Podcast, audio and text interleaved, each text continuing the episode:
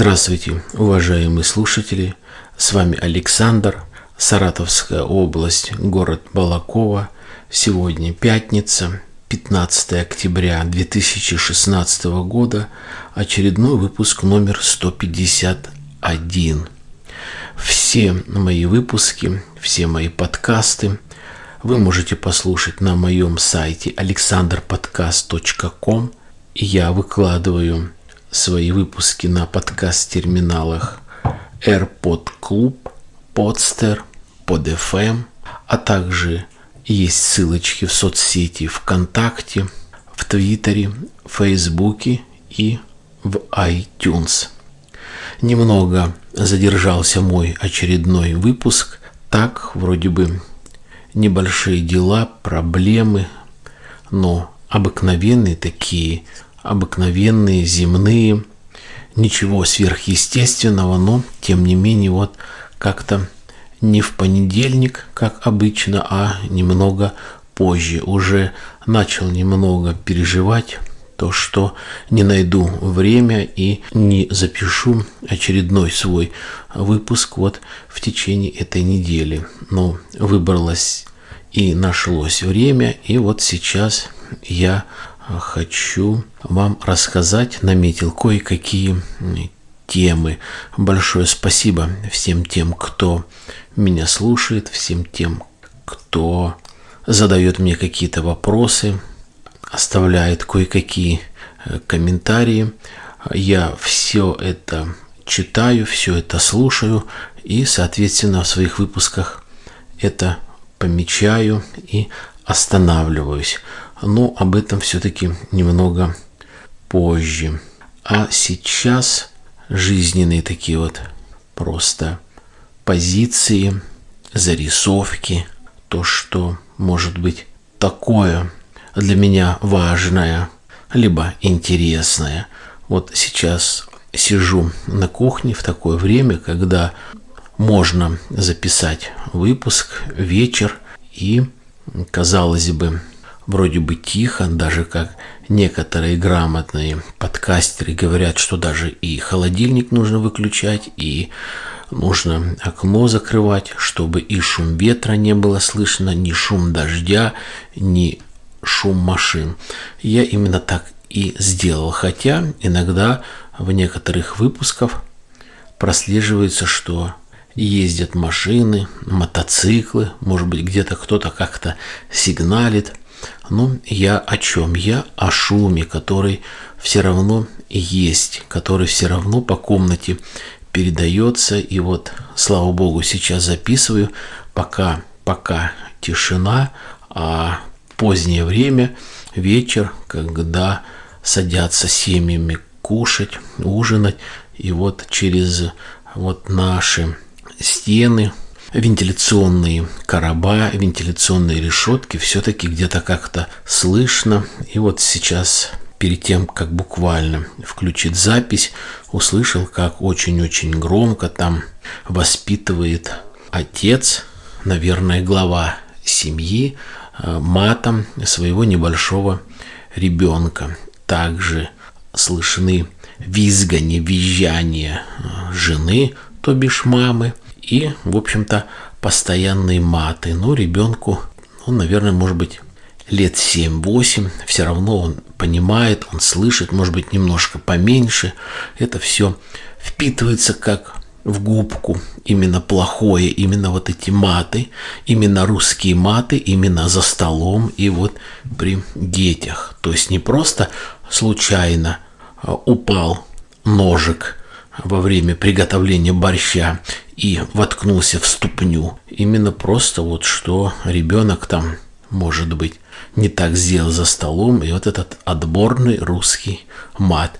Это бывает и у женщины тоже, когда она срывается и начинает материться и так громко, и так сильно, что вот слышны везде и слышат это соседи.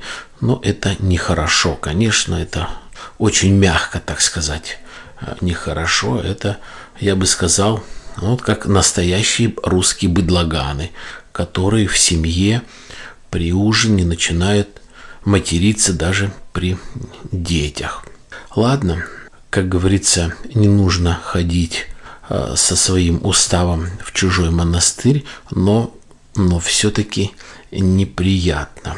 Немного о политике, что я заметил вот за это время, там за неделю, может быть, чуть-чуть больше. Выборы прошли, какой-то выпуск у меня такой коротенький, даже, наверное, я бы сказал, немножко скомканный получился, но он был, чуть-чуть сказал, э, справедливая Россия на первом месте, еще больше мандатов получили они на таком собрании и, соответственно, будут принимать законы. Но я немного о другом. Сирия. Каждую минуту Сирия на каждом государственном федеральном канале только Сирия. Включаешь первый, второй канал, не показывают, не говорят, что происходит в России, может быть, какие беды, где дураки, где дороги, где пьянки, а именно вот Сирия. И уже я читал и слышал о том, что э, даже поговаривают на Западе, а не вести ли санкции против России именно из-за Сирии. Конечно, все может быть, кто виноват, кто прав, но, по крайней мере, вот мое мнение, что сколько можно вот уже нам, простому люду, терпеть то из-за Донбасса, то из-за Крыма, то теперь из-за Сирии. И что ж нашему правительству все не имется? Страдает просто обыкновенный простой люд. Тратятся огромные деньги, просто миллиарды для того, чтобы российская армия а, работала в буквальном смысле слова, работала, служила э, в Сирии – боролась с терроризмом, и никто не поддерживает, ни Европа, ни Америка. Одна Россия бомбит и бомбит, приняли закон о постоянной дислокации военно-воздушных сил недалеко от Сирии. И когда будет их конец, это непонятно. И выдержит ли наша страна, наша страна, вот если будут еще одни санкции. А я думаю, выдержит. Водки много, самогонки много, будут люди горя запивать, заливать водкой, самогонкой. Тем более, что сейчас сказали, самая дешевая водка будет еще дешевле. Там процентов, может быть, на 10, на 15, а может быть еще и больше. Люди будут пить, пить, спиваться. Вот приблизительно вот таким образом. Я высказываю и свое мнение, но высказываю свое мнение именно по факту, по факту, который есть. Немного о другом. Я съездил в командировку, в служебную командировку, немного совсем в другой район, совсем в другой край, немного в другую сторону, в другую область. Это Астрахань. В Астрахани находится один комбинат, один завод, одно производство, которое для меня интересно, интересно по коммерческой деятельности.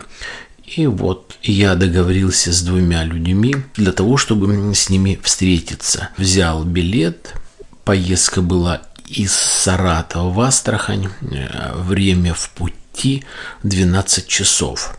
Ну, обо всем немного, немного по порядку. Из Балакова я выехал на обыкновенном большом автобусе, такой рейсовый, туристический Мерседес, весь такой разбитый-разбитый, весь такой грязный-грязный, весь такой расшатанный-расшатанный, и плюс еще дорога, что аж все кишки трясутся в этом автобусе. Три с половиной часа в дороге, чуть ли не четыре. Вечером зашел в хорошее кафе в Саратове на ЖД вокзале, немного подождал и вечером сел поезд. Честно говоря, вот здесь вот я начал удивляться. А начал я удивляться еще до того, как сесть в поезд. То есть я вышел наверх, прошел через переход, вышел наверх, поднялся, и у меня с левой и с правой стороны стоят два поезда. Возле вагонов люди возле вагонов, проводники. И как-то вот даже смешно, а время уже темно, и как-то вот я смотрю, национальность не европейская, азиатская национальность и слева, и справа. Думаю, да что ж такое. Посмотрел, на одном вагоне написано, ну, мне нужно было номера вагонов посмотреть, посмотрел, на одном вагоне написано Казахстан, Алмата. Ну, все понятно, думаю, значит, это поезд, вот здесь вот остановка, он едет с Алматы, он едет в Москву, все понятно. Ну, а этот где? Опять не европейская нация, оказывается, вот это и есть мой поезд Астрахань, Москва. То есть он идет из Москвы через Саратов и идет в Астрахань. То у меня был рейс Санкт-Петербург, Москва, есть питерский поезд, есть московский поезд, а это астраханский поезд. И вот проводники, по крайней мере, два или три вагона я прошел, чтобы найти свой номер вагона, посмотрел все проводники не русские. Я не знаю, какой нации, немного позже. Но, слава богу, на этот раз я не наверху, нижняя полка, вроде бы нормальный собеседник. Потом пришел один парень, и, в общем-то, мы ехали всю ночь втроем, больше никого не подсадили. А доехали э, до Астрахани, это конечная остановка, вышли, и я пошел в гостиницу. Оказывается, потом уже, когда я встречался с людьми, когда мы уже вечером немного выпивали недалеко от вокзала, недалеко от той гостиницы, где я живу, и они говорят, очень много вот разных национальностей в Астрахани и говорят, вот именно где вы остановились, недалеко вокзал, гостиница, много магазинов, здесь же автовокзал, здесь же очень много такси, а, разное кафе и очень много националов, мало русских. Это цыгане, это грузины, это армяне, это азербайджанцы, это казахи. Очень много казахов, потому что от Астрахани до Казахстана буквально километров 30 или 50. Как говорится, пешком можно перейти. Очень много машин с казахскими номерами, граница открыта, поэтому, пожалуйста. За эти сутки, которые я там пробыл, я кушал в разных э, заведениях, в разных кафе, и ни в одном кафе не было свинины, ни в одном кафе не было, ну, скажем так, обслуживающего персонала русского. Это или татары, это или казахи, это или армяне, или азербайджанцы, или осетинцы, или чечены. Все-все это есть. Правда, очень все культурно, все чисто. По крайней мере, вот где я остановился в гостинице, очень даже вкусно готовят. Там баранина, говядина и курица. Кушал я там а, национальные блюда, кушал из баранины лагман, есть такой, такое национальное блюдо, очень сытное, калорийное, с бараньим мясом, хороший подлив, хорошая начинка. И кушал из говядины манты со сметаной, тоже вкусно. С людьми, с кем я должен встретиться, мы кушали шашлык из баранины. Баранина жирная, свежая, баранина вкусная именно тогда, когда она вот только горячая, она остывает очень быстро, буквально 15 минут она остыла и она уже теряет вкус. Здесь все все классно. Съели по две порции шашлыка, немного водки. Кстати, по поводу водки. В этих заведениях тоже не продавалась водка. Чай черный, чай зеленый, разные соки, разные минеральные воды, но водки не было.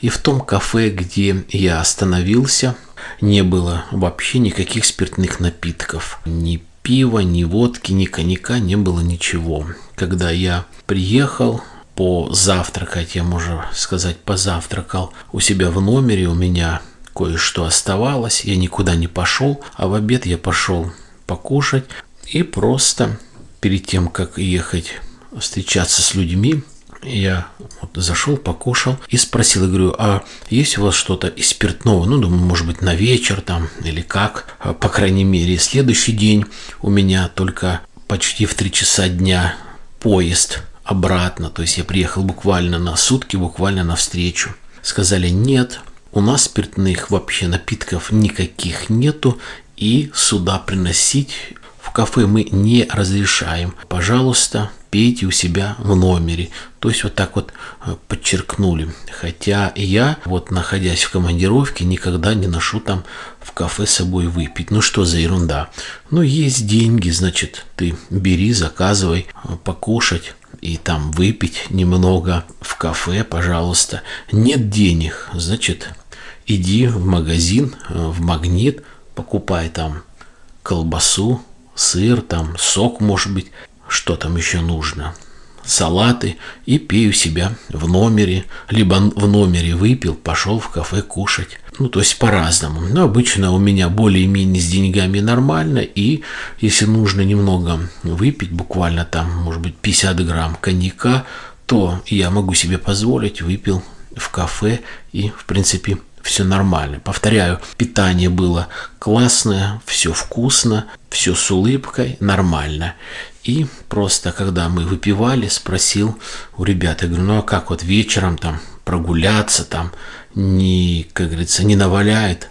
Да нет, говорит, здесь же, говорит, очень много людей трудятся и неофициально, и те же цыгане, и те же казахи, осетинцы, азербайджанцы. Они, говорит, все равно, может быть, как-то друг друга между собой не любят, где-то как-то скрипя зубами проходят, но так, чтобы вот взять просто на ровном месте, избить русского. Это Россия, в Астрахани, в областном городе нет. И говорит, такого нет, и давно-давно не было.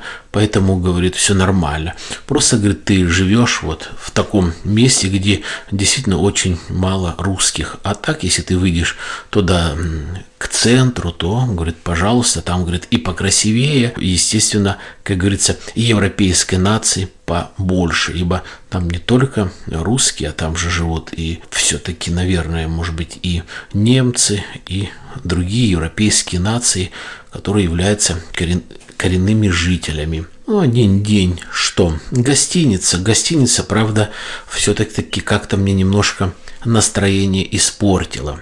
Утром, когда я пришел сразу с поезда, сказал, показал паспорт, паспорт, сказал, вот у меня бронь имеется. И девушка долго-долго-долго копалась в компьютере, то в какой-то тетради, потом начала копаться среди ключей в ящике, пойдемте, говорит, я вас провожу.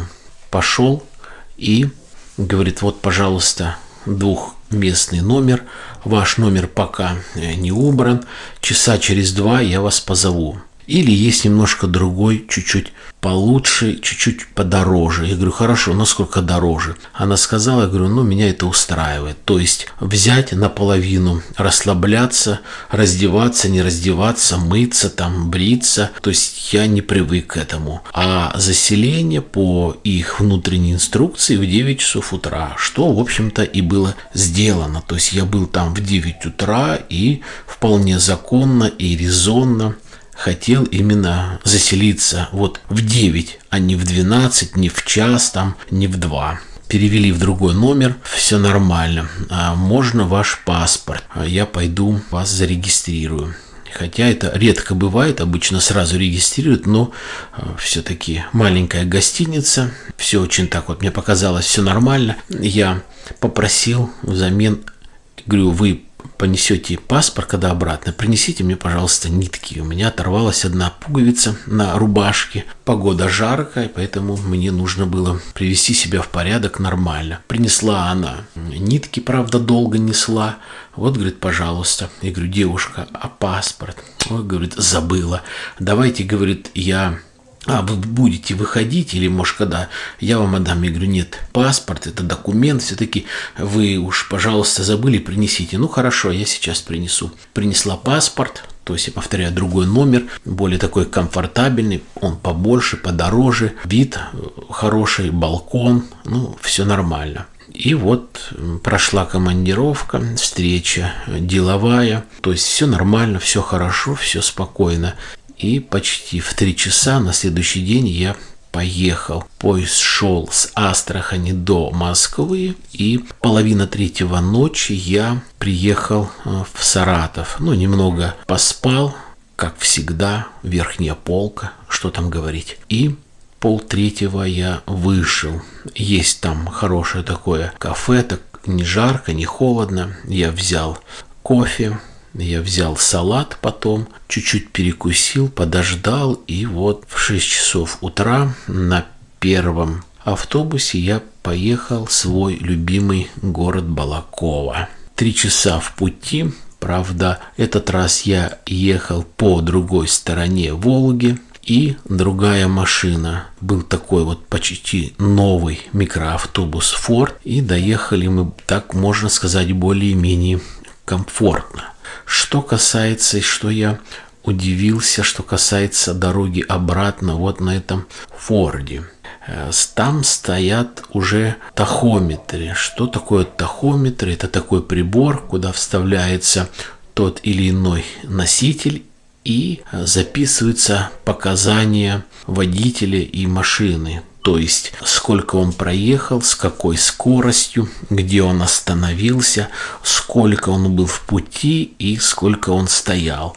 Ну, речь идет больше всего о скорости, так как правила в Российской Федерации говорят о том, что по населенному пункту 60 км в час, а за городом 90. И вот все это время расстояние от нашего города до, до Саратова 170 километров где-то, может чуть меньше. Он ехал не больше, чем 90 километров в час. То есть стоит тахометр, его видно и видно, с какой скоростью он движется. Безопасность прежде всего, ну, я думаю, хорошо, и в наше родное Балаково пришел вот такой вот э, закон, и наконец-то вот так вот хоть где-то, хоть временами начинает такая цивилизация, хотя это не в наш город, а такси было из Саратова, но все равно приятно, говорю, прежде всего это безопасность. Ну, вот и все в таком вот выпуске, где я рассказал о своей командировки. И последнее, наверное, вот что касается этой командировки, этого города. Все-таки вот отличаются города. Это я в последнее время, вот за это 2016 год, я вам говорил, я был в Санкт-Петербурге, я был в Туле, я был несколько раз в Белгороде, я был во Владивостоке, вот сейчас в Астрахани. И вот все-таки мне показалось, особенно на производстве, куда ездил, все-таки люди как-то грубоватые, необщительные, не очень доброжелательные. Не могу особо сказать про местных жителей. У меня практически не было никакого контакта, вот за исключением гостиниц и пару слов в кафе. Особо я никуда не выезжал. Единственное, что само производство, куда я ездил, было еще 30 километров от города. Я пошел на автостанцию, которая находится рядом, и взял билет, и на маршрутке где-то через 45 минут был на месте. Дороги хорошие, ровненько, все заасфальтировано, чисто, э, нормально. Повторяю, это не Саратовская область, где на очень-очень старом автобусе по очень-очень плохой дороге. На этом все. Берегите себя, берегите близких, не забывайте позвоните родителям и желаю вам всем здоровья, благополучия, счастья. До свидания.